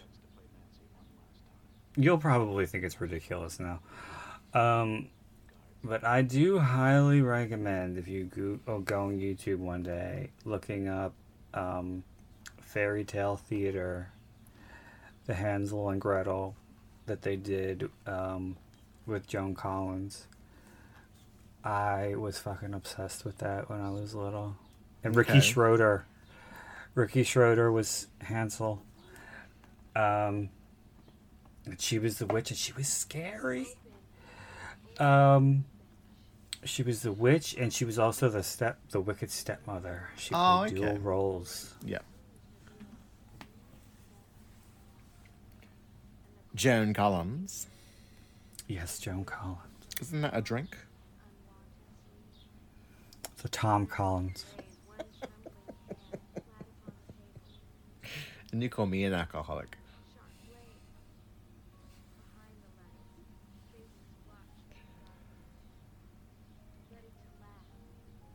I always wondered if that was really the script that she was reading. Oh, maybe. I don't like this No, music no. here. It, it, it gets all funky with the guitar riffs and shit. It's like dong Yes. dong dong dong. It's like the Seinfeld theme. Yes, that's right. Yeah. Well, to me, it sort of sounded like um, he is the same people who did People Under the Stairs. How long are these fucking credits? They're about seven minutes. Oh, that's a lot so not too. Uh, it is long, but. What nationality is Langenkamp? Is she Dutch background? I have no idea. Because. Oh, I think.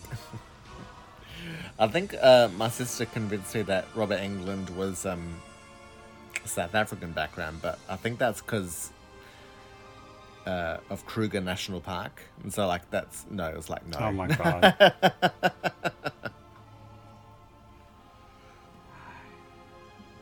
so Natasha would like to mess with you, did she?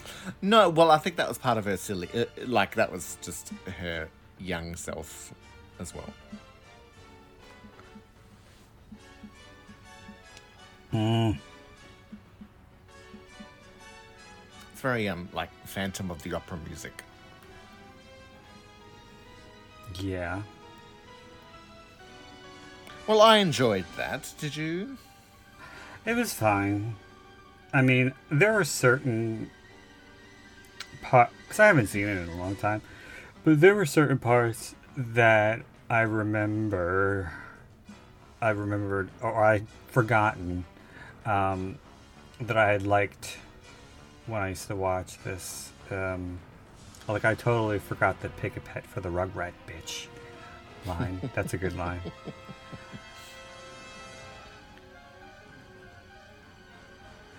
And you gotta love when Freddy calls somebody a bitch. Yes. That's worth the price of admission.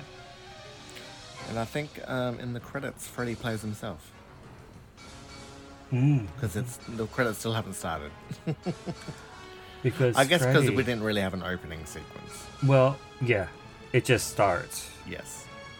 Um, and plus, he's he's not really Freddy. He's an ancient thing. Yeah.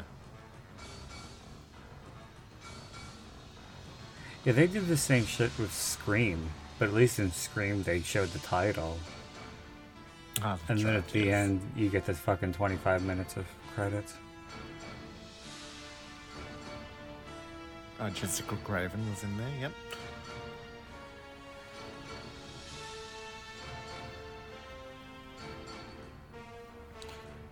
That's it. There's a soundtrack for this. I couldn't imagine listening to this. Yeah, no, it's not like there, I notice soundtracks for movies because someone was asking, um, like on Facebook, they want the song that Tyra Banks was dancing to in Halloween, Oh my god! and that, like it's it's a song that you can't find anywhere, I wonder why.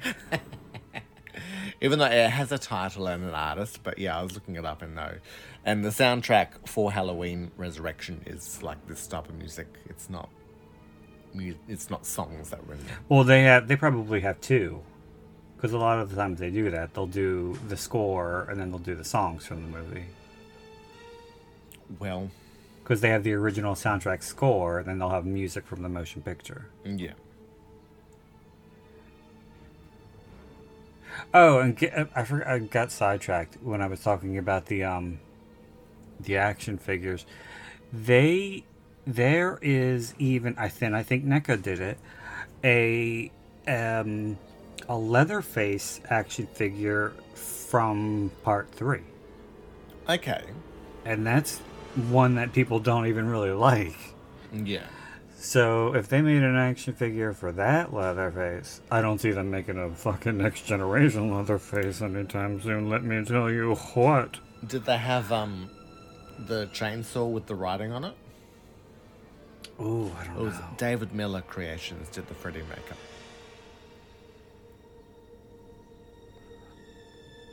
Well, yeah, I wouldn't have thought that they would have Kevin Yagher because it's a completely different design. Yeah. Oh no, well we were discussing it earlier. God. a lot of um uh we've got a construction. poo poo. What? a lot of like uh carpentry and construction in this movie. And now it's all somber. Yeah. It's um Oh my god, listen to that sad, sad music. It's like go to bed, Dylan. Mm-hmm. Get sliced and diced.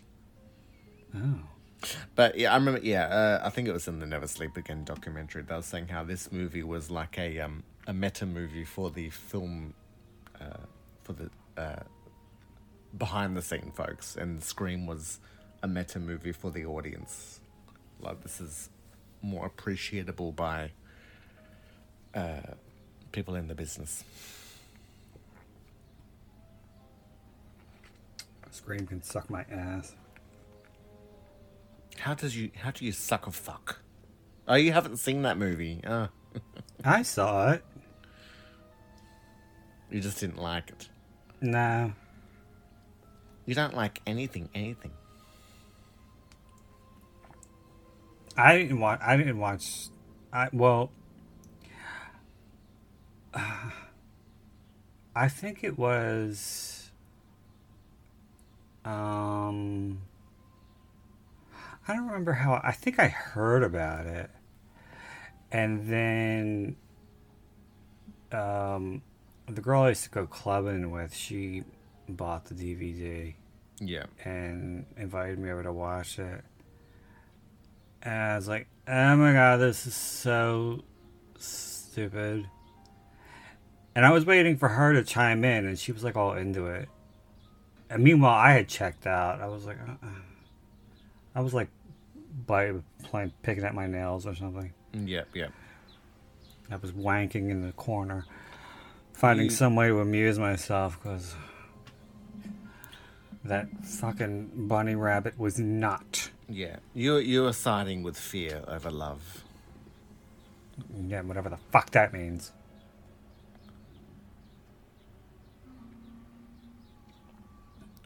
Ooh, I heard a pan flute. John and Mary Hughes. Thank you, Mary, for dying briefly. What? Nothing. They thanked Miko's parents.